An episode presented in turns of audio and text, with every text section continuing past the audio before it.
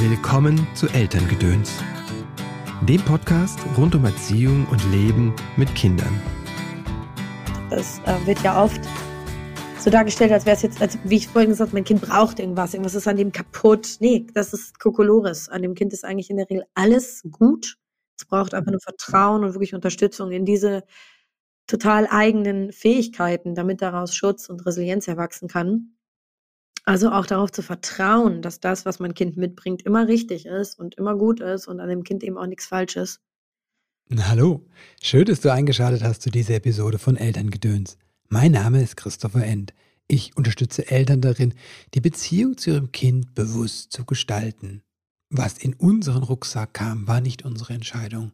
Was wir weitergeben, schon. Auf deinem Weg des Elternseins begleite ich dich in Einzelsitzungen, sei es online oder hier in der Praxis in Köln, in Seminaren und Kursen.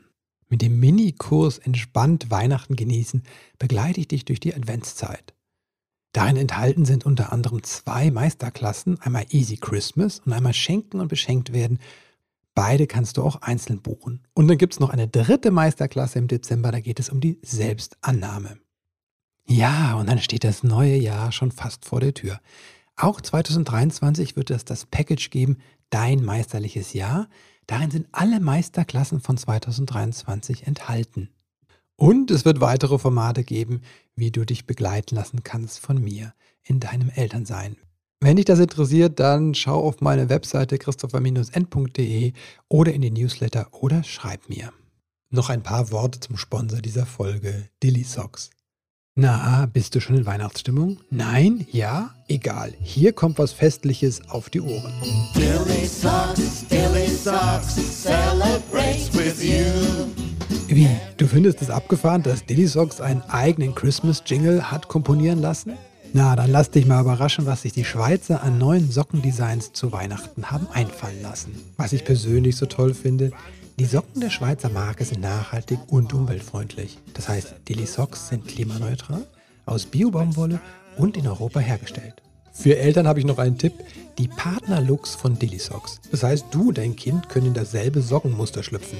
Viele Kinder lieben das, wenn sie das gleiche wie Mama und Papa tragen. Wenn du jetzt Dilly Socks ausprobieren willst, sei es als Geschenk für dein Kind oder für dich, mit dem Code Elterngedöns in einem Wort bekommst du 15% Rabatt auf deine Sockenbestellung. Zum Gast der heutigen Folge. Katrin Borkhoff ist traumasensitive Coach für hochsensible Familien. Sie arbeitet körperorientiert und bindungsorientiert. Nachdem sie bereits mit Hochsensibel Mama sein ein Buch für hochsensible Mütter geschrieben hat, ist dieses Jahr ihr Buch über hochsensible Kinder erschienen. So feinfühlig und so stark. Hallo Katrin, herzlich willkommen im Podcast. Schön, dass du wieder da bist. Hi Chris, danke dir sehr für die Einladung. Ich freue mich hier zu sein. Hm. Dein zweites Buch geht um die hochsensiblen Kinder. Vielleicht könntest du zur Einführung nochmal sagen, was ist eigentlich hochsensibel und was nicht so? Ah ja, ja, gerne, gerne, gerne. Also Hochsensibilität ähm, per se ist eine Veranlagung, ist ein Wesenszug, Persönlichkeitsmerkmal, wie auch immer man es nennen möchte. Und ähm, beschreibt vor allem eben, wie wir sozusagen auf die Welt kommen. Mhm. Ähm, also sozusagen so eine Art Grundkonstitution des, äh, der Neurophysiologie des Gehirns. Und im Falle einer Hochsensibilität ähm, sind Kinder ähm, einfach, ähm, ja, haben eine erhöhte Wahrnehmung, nehmen Reize aus der Umwelt äh, sehr viel intensiver wahr, ähm, verarbeiten Reize tiefer, haben sehr, sehr ausgeprägte Sinneskanäle, riechen, schmecken, hören, sehen, mhm. intensiver, stärker. Und auch die Verarbeitung dieser Reize ist äh, einfach anders, als wenn man das jetzt mit einem nicht hochsensiblen Gehirn ähm, vergleicht. Das ähm, so im, in Grundzügen. Und mhm. es gibt vier Merkmale, die machen es uns irgendwie leichter, Hochsensibilität zu verstehen. Also wenn du jetzt irgendwie bei mir auf der Website oder sonst irgendwo im Internet guckst, was ist Hochsensibilität, dann gibt es da ellenlange Texte und Tests mit mhm. 30 Fragen. Aber im Grunde lassen sich alle diese Aspekte rund um vier Säulen ranken ähm, und mhm. das macht es uns einfacher zu verstehen. Und deswegen benenne ich die auch ganz gerne, wenn ich es erkläre. Das eine ist eben, wie gerade schon beschrieben, diese Sinnessensibilität. Also wir stellen einfach fest, dass hochsensible Menschen zum Beispiel sehr, sehr, sehr intensiv riechen, schmecken, mhm. auch schnell befordert sind mit Sinneseindrücken. Mhm. Klassiker ist so Weihnachtsmarkt. Da gibt's ganz, ganz, ganz viele unterschiedliche Sinneseindrücke. Oder Mhm. Märkte, so Wochenmärkte, ne? Kannst du viel sehen und überall sind andere Gewürze und Gerüche und viele Menschen, die fühlen und Stimmungen und hören und Geräusche. Das ist so ein Setting aufgrund der sensiblen Sinneskanäle, bei dem ist ein hochsensibler Mensch überdurchschnittlich schnell überfordert, überreizt von dem, was ihn umgibt. Das zweite ist die Verarbeitungstiefe, die beschreibt, dass wir ähm, hochsensible Menschen mit eben diesen Reizen, die auf uns eintreffen, anders umgehen, intensiver umgehen, lange brauchen, um Informationen zu verarbeiten, ähm, zu verstehen. Dass hochsensible Kinder werden gerne mal so ExpertInnen für bestimmte Themen.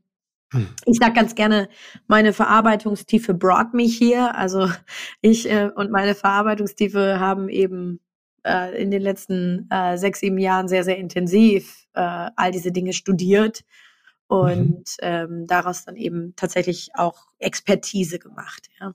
Mhm. Ähm, Nummer drei ist eben diese, dieses intensive emotionale Erleben. Das bedeutet, dass hochsensible Menschen sehr, sehr viel fühlen, sehr intensiv fühlen, sehr extrem fühlen. Sehen wir bei Kindern Mhm. natürlich, ähm, wenn sie, ähm, also ich meine, Autonomiephase ist das eine, aber Mhm. hochsensible Kinder haben halt eben sehr, sehr lange, sehr intensive Gefühle, sind doll Mhm. wütend, schreien laut rum, machen Gefühle sehr sichtbar, sind extrem traurig, neigen auch sehr stark dazu, die Dinge, die passieren, eher zu fühlen als zu denken, eher Mhm.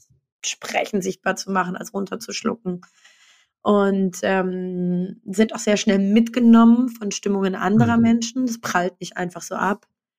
Ja, und Punkt vier ist eigentlich sozusagen das Kernproblem, um das wir uns immer kümmern dürfen, wenn wir mit hochsensiblen Menschen zusammenleben oder ein hochsensibles Kind haben, ist der äh, Punkt der Neigung zur Überstimulierung. Also Mhm. all das, was ich gerade beschrieben habe, ist eine hohe Arbeitslast fürs Gehirn. Da ist Mhm. viel zu tun.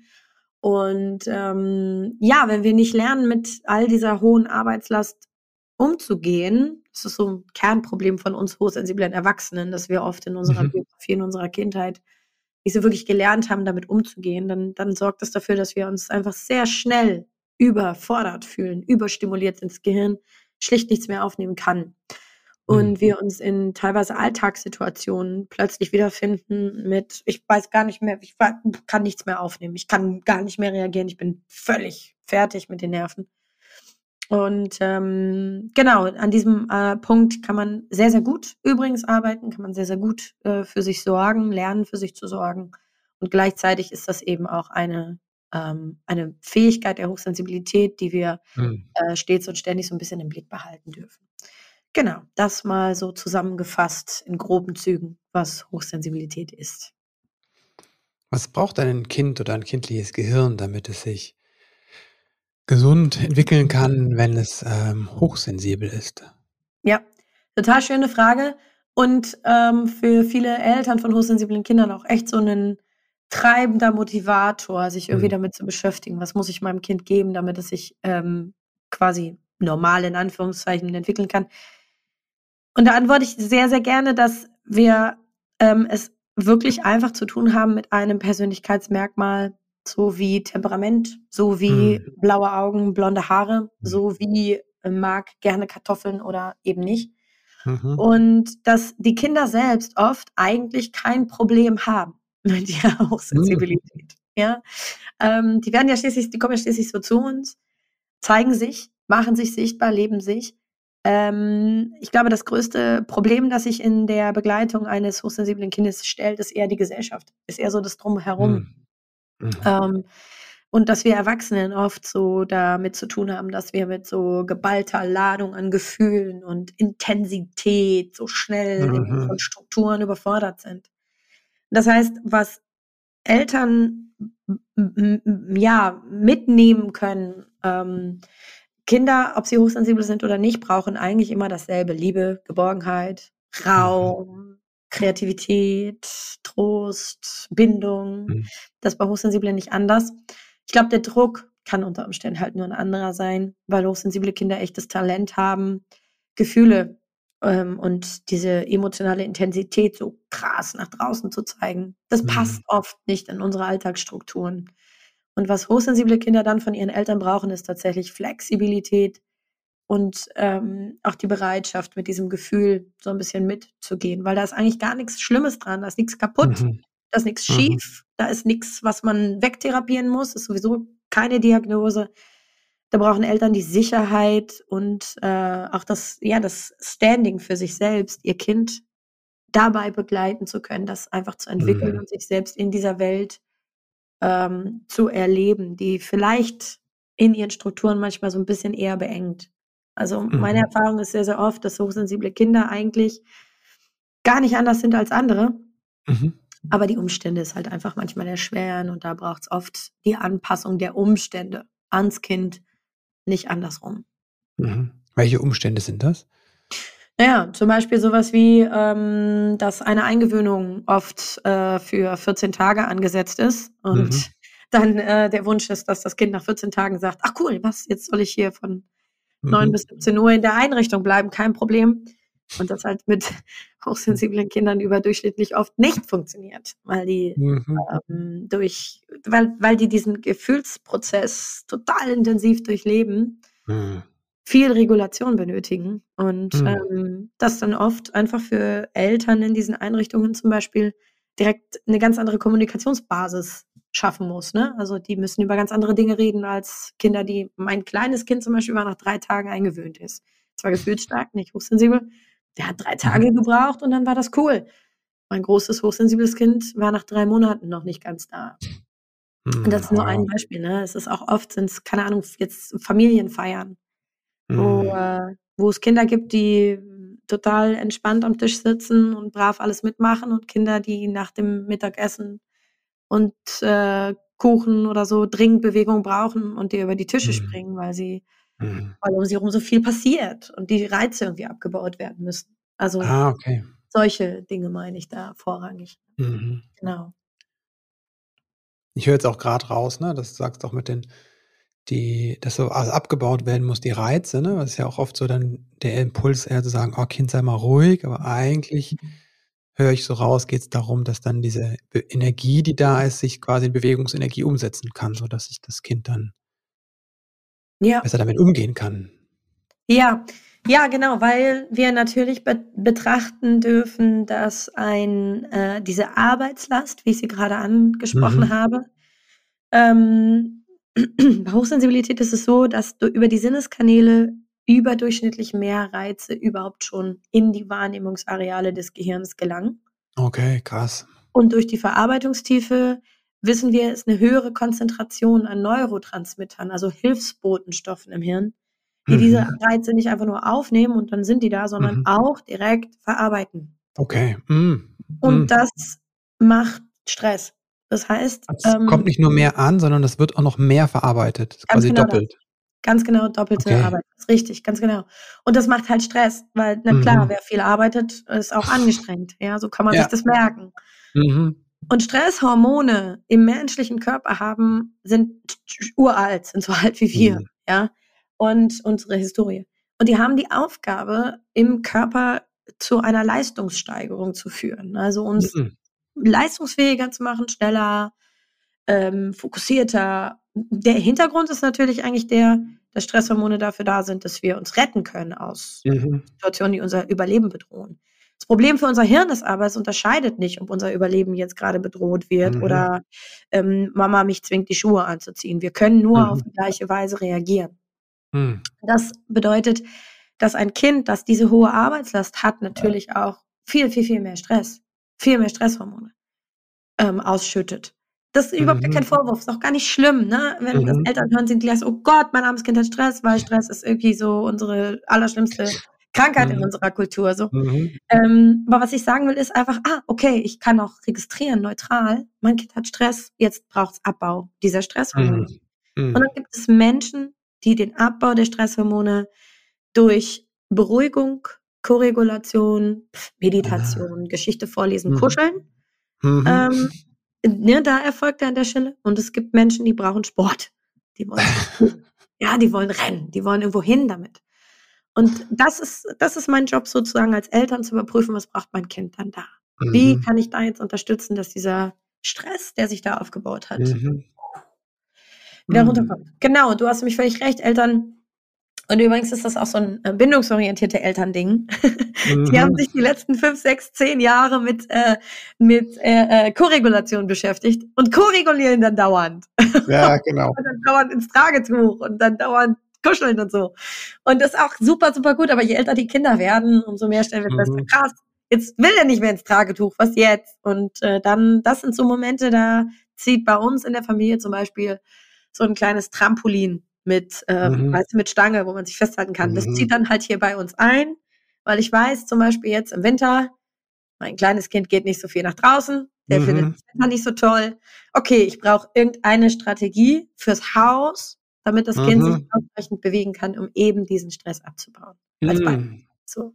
Mhm. Solche Dinge sind das, äh, ja, was ich spannend finde am, äh, am Leben mit den Kindern, wirklich zu schauen, was braucht denn das Kind? Das ist jetzt gerade eine Situation, die koreguliert werden will über ein Gespräch, über Kuscheln oder braucht es wirklich mhm. jetzt einfach eine Pause vom, vom Stillsitzen und idealerweise Bewegung?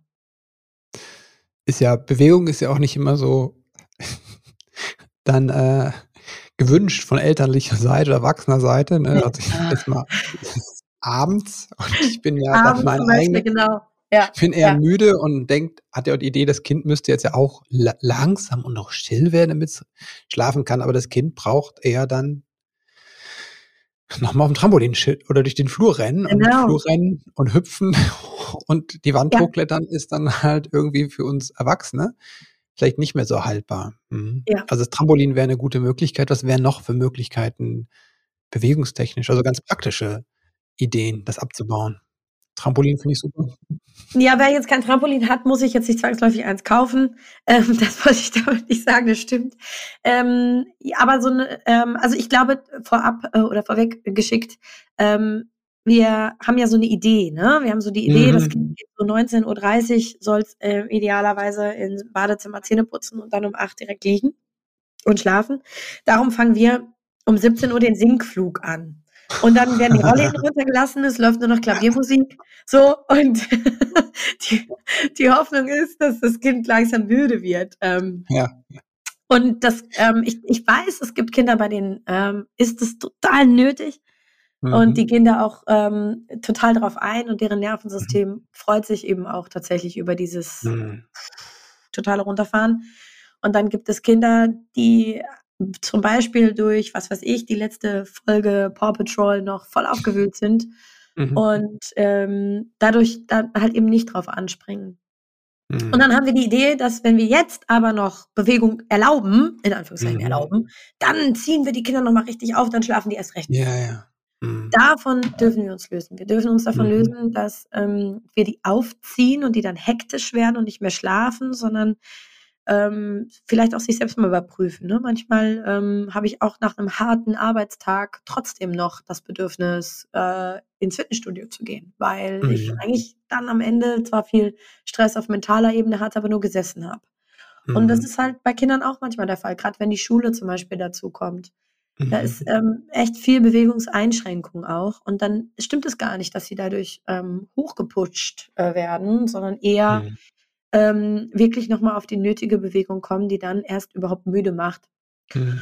Und du hast da ganz praktischen Ideen gefragt. Also meine Kinder zum Beispiel, seit, seit ich die kenne, die beiden, bauen die irgendwelche abgefahrenen Wohnzimmerparcours. Mhm. Ähm, wir haben früher in so einer ähm, äh, Wohnung über zwei Etagen gewohnt. Da nett? Ja, äh, genau, Maisonette heißt es, danke. Ähm, da hatten wir so ein relativ großes Treppenhaus quasi. Mhm. Und äh, da sind die super kreativ gewesen und haben super kreativ eines Nachmittags eine Matratze aus dem Bett meines mhm. Sohnes rausgenommen und sind mit der 90 mal 2 Meter Matratze die Treppen äh, runter mhm. gerutscht. Und so verrückten äh, Kram machen die. Und äh, vorgestern zum Beispiel habe ich sie ähm, abends äh, beobachtet, ich kam irgendwie hoch und da ähm, hatten sie sich aus so Lego-Platten, ne, diese mhm. Bauplatten, ähm, quasi und Kissen hatten sie sich so einen Weg durch das große Zimmer oben mhm. äh, gemacht. und mein großer Sohn hat so eine Klimmzugstange in der Tür und dann haben sie sich da dran geschwungen und mussten mhm. über diese mhm. Platten springen und haben dabei die Zeit gestoppt, wer mhm. schneller ist. Und das haben sie über eine halbe Stunde gemacht und solche Dinge. Also ähm, wir haben mal ein Treppenspiel erfunden. Zum Beispiel mhm. hier bei mhm. uns im Treppenhaus im Haus. Dann gab es einen Würfel und dann musste man würfeln, rechnen, Treppenstufen hochlaufen. Dann gab es bei der und der Zahl musst du rückwärts, bei der und der Zahl mhm. musst du zwei Stufen auf einmal. Ähm, solche Dinge. Und tatsächlich ist es so, und das hat man, glaube ich, auch schon ein bisschen rausgehört, dass wir uns auch ähm, sowas wie ein Trampolin äh, ins Wohnzimmer, die Klimmzugstange in den mhm. Zimmertüren der Kinder und so. Da machen die nicht immer Klimmzüge dran, da schwingen die sich auch manchmal einfach nur hin und ja. her. Also so kleine Tools, die irgendwie auch gar nicht unbedingt viel Geld kosten. So eine Klimmzugstange ja. 15 Euro. Mhm. Ähm, die wirklich dazu führen, dass die sich relativ schnell auf, auch in den Gegebenheiten, wir wohnen hier mhm. in der mhm. Stadt, ne, ähm, mhm.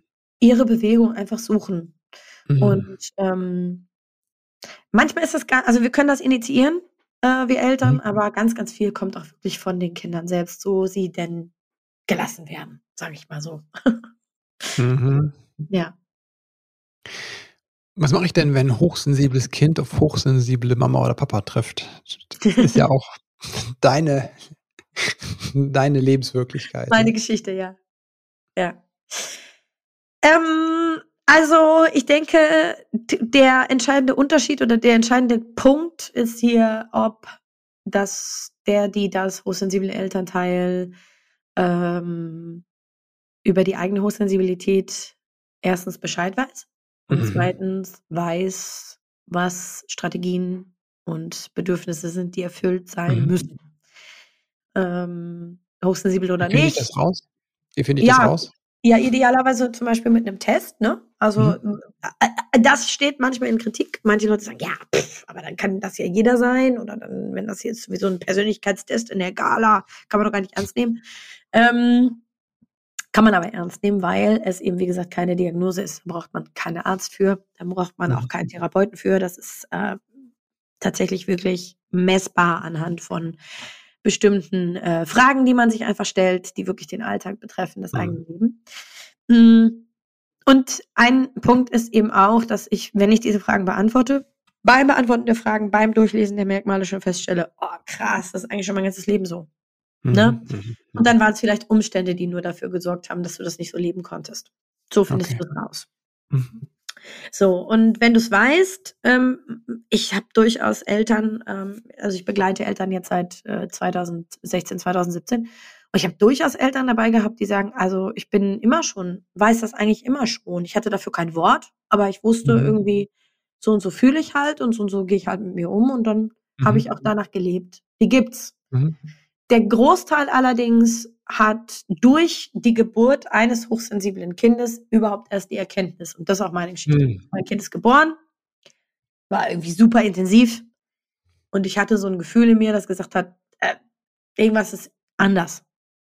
Daraufhin habe ich versucht zu recherchieren, bin auf Hochsensibilität gestoßen und musste feststellen, dass das eben nicht nur mein Kind betrifft, sondern mich auch. Mhm. Das ist dann eigentlich ziemlich schwierig, ne? weil du dann damit zu tun hast, dass du etwas über dich herausfindest, was dich erstmal völlig pff, kacke. Wieso wusste ich das nicht vorher? Wieso mhm. lebe ich danach nicht schon die letzten 20 Jahre? Und jetzt mhm. erklärt sich alles. Es ist also mhm. viel für dich zu tun, zu verarbeiten, zu verpacken, mhm. das oft auch Trauerarbeit zu leisten, weil wir feststellen, viele, viele Punkte meines Lebens hätten so anders laufen können, wenn ich es früher gewusst mhm. hätte, wenn ich danach gelebt hätte. Und dann ist da ja immer noch das Kind, das äh, begleitet werden möchte. Und ich habe gar keine Ahnung wie, weil ich habe das Vorbild gar nicht. Also ich habe so auf so vielen Ebenen dann zu lernen, damit mhm. umzugehen irgendwie. Ne? Und ähm, darum ähm, ist, hängt für mich auch tatsächlich, wenn ich ein hochsensibles Kind habe, ähm, mhm. hängt für mich, oder was heißt hängt, aber es steht und fällt mit der Persönlichkeitsarbeit der Eltern. Es mhm. hängt wirklich davon ab, wie Eltern sich bereit erklären, ähm, die eigene Biografie, die eigenen mhm. Glaubenssätze, mhm. die eigenen Einschränkungen, das, was wir glauben, was wir an Regeln und Grenzen setzen müssen, wie mhm. wir zu leben haben. Bin ich bereit, Umstände zu verändern? Glaube ich immer noch daran, dass mein Kind sich anpassen muss? All diese Dinge. Mhm. ähm, damit steht und fällt es tatsächlich gerade. Also, wobei ich dir auch ehrlich sagen muss, ob das Kind jetzt hochsensibel ist oder nicht, oder die Mutter oder der Vater oder nicht, ich finde, das ist, also es ist eigentlich, eigentlich ist das Fundament der Elternschaft, würde ich sagen, finde ich mhm. persönlich. Weil es ja wirklich, also Kinder sind unsere größten Lehrmeister. Hochsensibilität ist ein Aspekt und es steht und fällt damit, wie wir Eltern bereit sind, mit dem, was Kinder mitbringen, äh, leben zu lernen. Mhm. Wie lernen wir das? Ja, also, ich habe es ja gerade schon gesagt, Persönlichkeitsarbeit. Ähm, mhm. ich glaube, dass das für jeden sehr, sehr, sehr individuell ist. Auch hier, mhm. ich habe es gerade bei Kindern schon gesagt, mancher braucht Bewegung, mancher braucht Ruhe. Mhm. Und letztendlich ist das für Eltern gilt genau das Gleiche. Äh, was ist so mein persönliches Selbstfürsorgekonzept? Mhm. Und das, ähm, ich glaube, wir lernen das auch dadurch, dass wir uns selber ähm, sehen in diesem Kontext. Also ähm, was brauchen wir Eltern auch? Wie, wie genährt bin ich? Wie mhm. liebevoll bin ich zu mir selber? Wie mhm. würdige ich diese Elternschaft? Also für mich ist Elternschaft an sich die, die größte Transformation, die es gibt. Ich habe, glaube ich, mhm. nie was Anstrengenderes gemacht, als Mutter zu sein. Und ich habe mich durch nichts in meinem Leben so krass verändert, wie dadurch, dass ich Kinder gekriegt habe. Und Hochsensibilität hat bei mir so reingehauen, weil ich dafür einfach so eine krasse Faszination habe, weil ich das mhm. so spannend finde, ja. Mhm. Ähm, dann auch noch wirklich in dem Kontext ähm, erlebtes Trauma und so und das mhm. in der Coachingarbeit einfach so faszinierend und großartig finde, wie sich da auch Resilienz durch aufbauen kann. Ist vielleicht mhm. nicht bei jedem so der Fall, aber wir lernen das, indem wir nicht weggucken, indem wir genau hingucken, indem mhm. wir mit unseren Kindern leben, Bindung nicht als Einbahnstraße verstehen, sondern wirklich als ja, gemeinsames Familienleben und indem wir vielleicht auch die Chancen ergreifen, ne? die diese mhm. Transformation da einfach ähm, mit sich bringt. Brauche ich dafür eine Begleitung, sei es jetzt Beratung, Coaching, Therapie oder kann ich das auch mit einem Buch oder alleine schaffen? Du stellst Fragen. Also, was soll, also du bist Coach, ich bin Coach. das, ich finde, das zeigt ja schon mal unsere grundsätzliche mhm. Bereitschaft. Nein, wir, schreiben aber auch, wir schreiben aber auch beide Bücher. Ne? Das wollte ich als nächstes sagen, genau. Wir schreiben auch beide Bücher. also, ähm, also ich, ich, vielleicht ist es gar kein Entweder-Oder. Vielleicht einigen wir uns mhm. darauf, dass es kein Entweder-Oder ist. Vielleicht ist mhm. einfach, gibt es Menschen, die ähm, in, in einem Buch oder von mir aus auch äh, Podcast, äh, Instagram, mhm. äh, YouTube-Video äh, so viele Infos für sich mitnehmen und umsetzen können, dass sie das, diesen Weg der Elternschaft äh, gut verkörpern können hm. Und da ist auch gar nichts gegen einzuwenden. Also ich glaube, da gibt es kein richtig oder falsch und auch kein besser oder schlechter. Ähm, ich glaube, viel wichtiger ist, sich einzugestehen, dass an dem Punkt, an dem ich mit Buch, Podcast, bla bla bla mhm. nicht mhm. weiterkomme. Genau, und ich merke, ich mhm. stoße immer wieder an die gleiche Grenze dass ich dann mein Ego so ein Stück zur Seite schiebe und mich eben dann bereit erkläre, vielleicht auch eine Begleitung in Anspruch zu nehmen. Auch wenn es nur in Anführungszeichen Elternschaft ist. Ne? Das haben Eltern ja mhm. oft manchmal so oft dieses äh, äh, ich, ich brauche doch keine Therapie, weil. Mhm. Oder ich brauche doch kein Coaching, weil. Ähm, mhm. Ja, doch. Also wenn du merkst, du bist immer wieder an demselben Punkt für dich, mhm. du nicht weiter oder fühlst dich total schwer und ja. in so einem Loop, dann doch, dann darfst du dafür definitiv auch Begleitung in Anspruch nehmen. Auf alle Fälle. Mhm. Ja.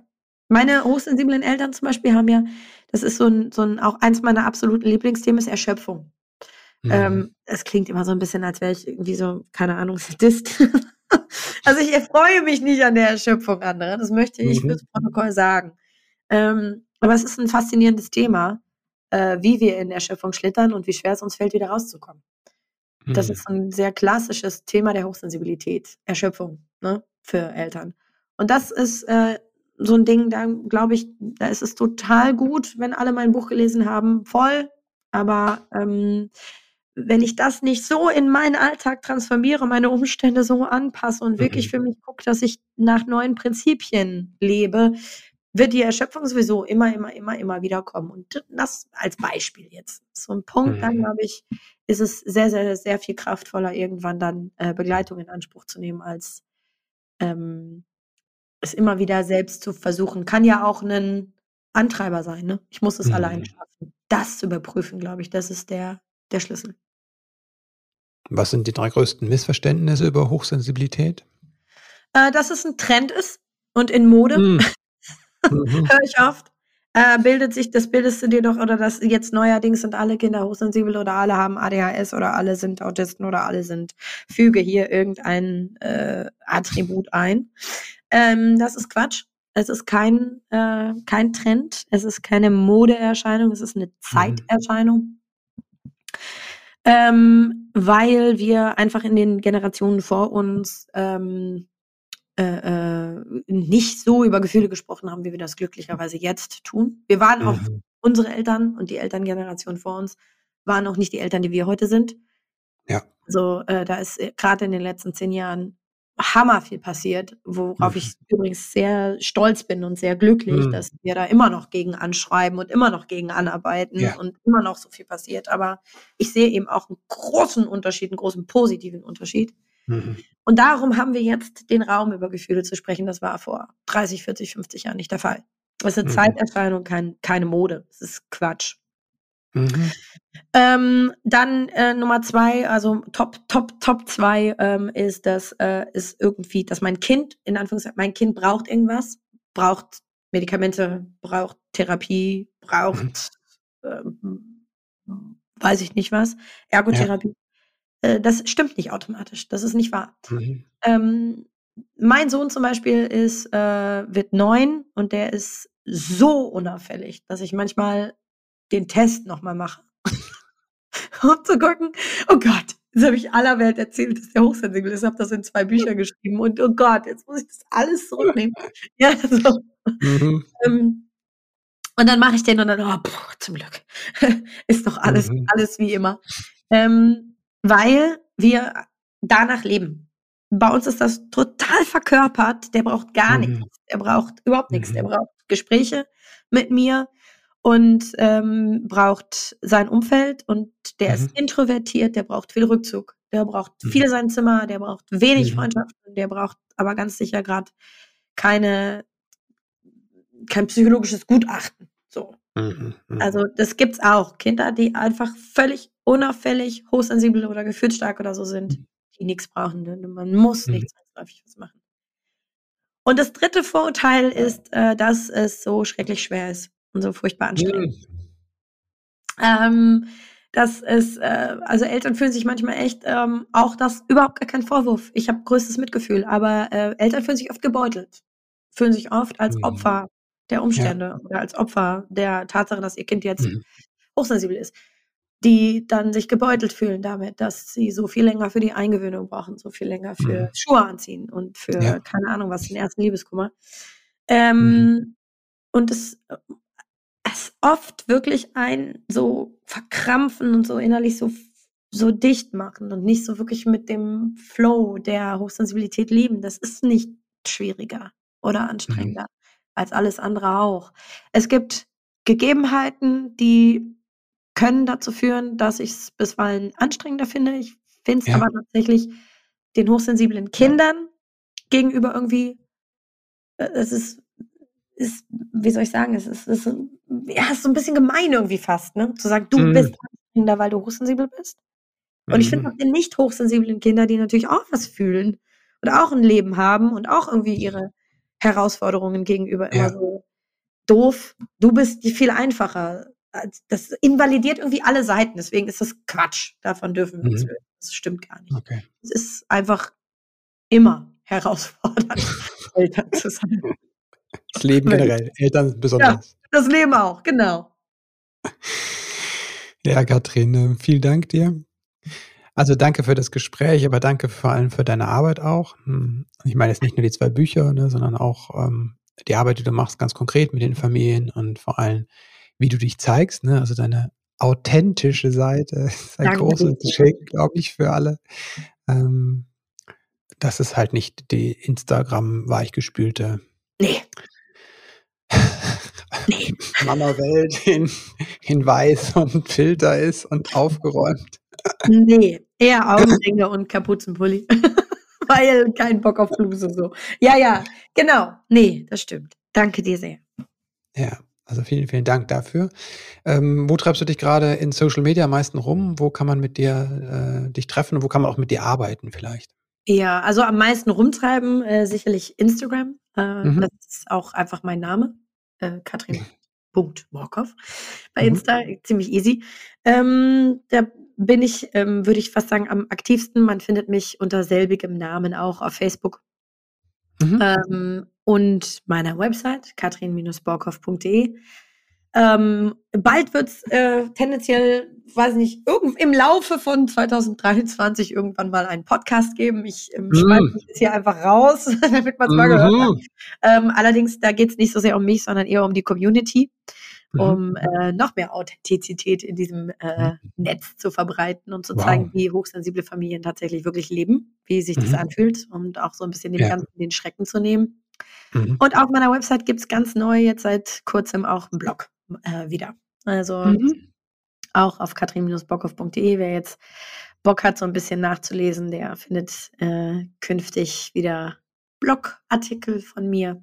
Mhm. Ja, das ist so hauptsächlich das, wo ich mhm. anzutreffen bin. Achso, ah, nach dem Arbeiten hast du mich noch gefragt, genau. Ähm, ich arbeite am aller, allerliebsten in Gruppen. Deswegen gibt es mhm. über das Jahr verteilt immer so unterschiedliche Gruppen, äh, Coachings ähm, und mhm. Online-Programme äh, zu unterschiedlichen Zeitpunkten. Äh, da findet man aber alle Infos eben auch bei mir auf der Website. Okay. Und im 1 zu 1 arbeite ich auch. Äh, da mhm. äh, gibt es dann die Möglichkeit, äh, Erstgespräche zu buchen, zum Beispiel. Gerade mhm. wenn es um Familie geht, ist das manchmal ganz praktisch, da mhm. ein, zwei Mal wirklich gezielt in die Situation reinzugucken. Ja. Genau, das ist so kurz zusammengefasst, wo ich bin und was ich mache. Mhm. Danke dir. Alle äh, Links kommen in die Show Notes. Jetzt zu den abschließenden Fragen. Ähm, wenn du an deine eigene Kindheit denkst, wo hast du denn da die Hochsensibilität vielleicht gespürt? Ja. Wenn du so rückblickend drauf guckst. Also im Nachhinein, ähm, gerade heute Morgen habe ich wieder darüber nachgedacht, weil mein kleines Kind krank ist. Ähm, ich war extrem oft krank als mm. Kind. Also ich hatte wirklich, äh, unheimlich oft irgendwie gelegen. Ähm, und ich glaube, dass ich einfach da schon immer so einen hochsensiblen Körper hatte. Mhm. Der hat immer ganz viel Angst ausgelöst bei meiner Mama. Oh. Ähm, was ich irgendwie als Mutter total krass nachvollziehen kann. Es ist einfach ja. Nische, wenn Kinder krank sind. Ich merke mhm. auf der anderen Seite aber jetzt als hochsensible Mutter, sensibler mhm. Kinder, wie viel entspannter ich mit diesem hochsensiblen Körper umgehen kann. Mhm. Da habe ich es als Kind wirklich krass oft gemerkt. Also ich habe einen sehr sensiblen, mhm. so eine Drama Queen Körper. Okay. ähm, da habe ich das als Kind definitiv schon gemerkt und später in meiner Jugend dann extrem dolle. Also so mhm.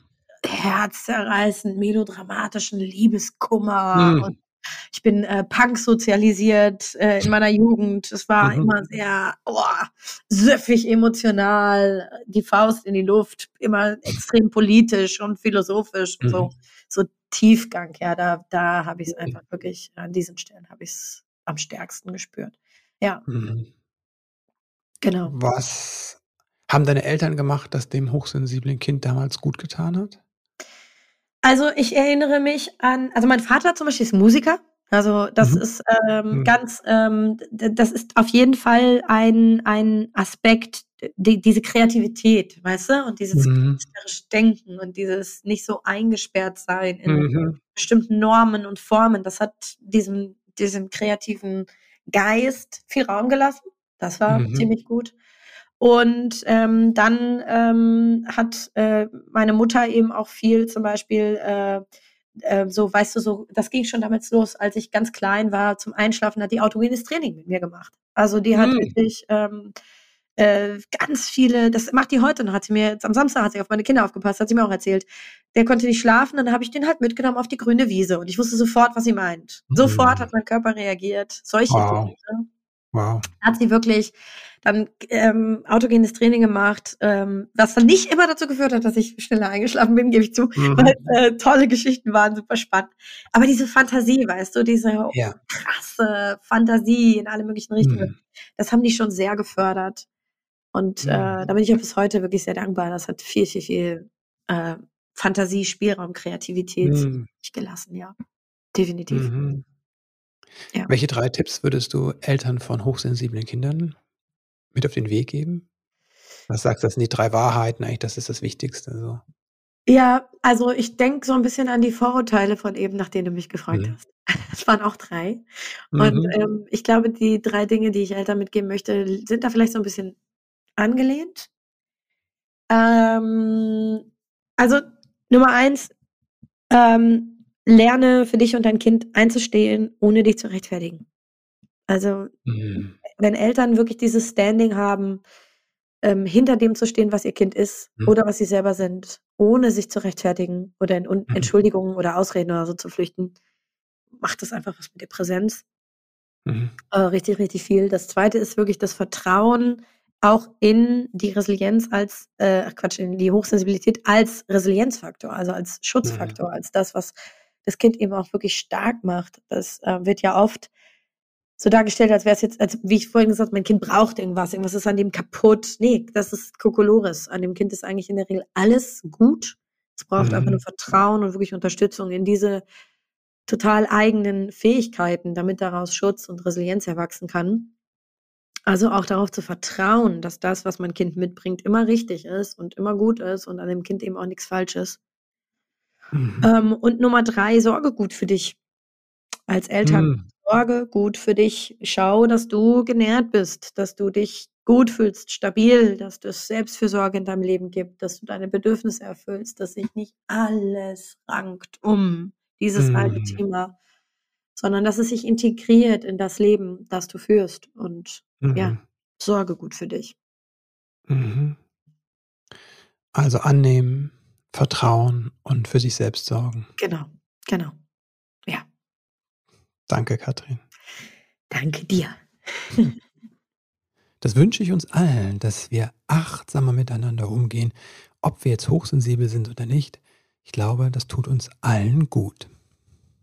Und falls das vielleicht gerade in deinem Leben fehlt, dann möchte ich dir zwei Dinge mit auf den Weg geben. Einmal, du bist nicht allein, selbst wenn sich das gerade so anfühlen sollte. Und Veränderung ist möglich. Und das wünsche ich uns auch allen, dass wir spüren diese Verbindung und dass wir spüren, dass wir unser Leben selbst gestalten können. Alles Liebe dir und bis bald.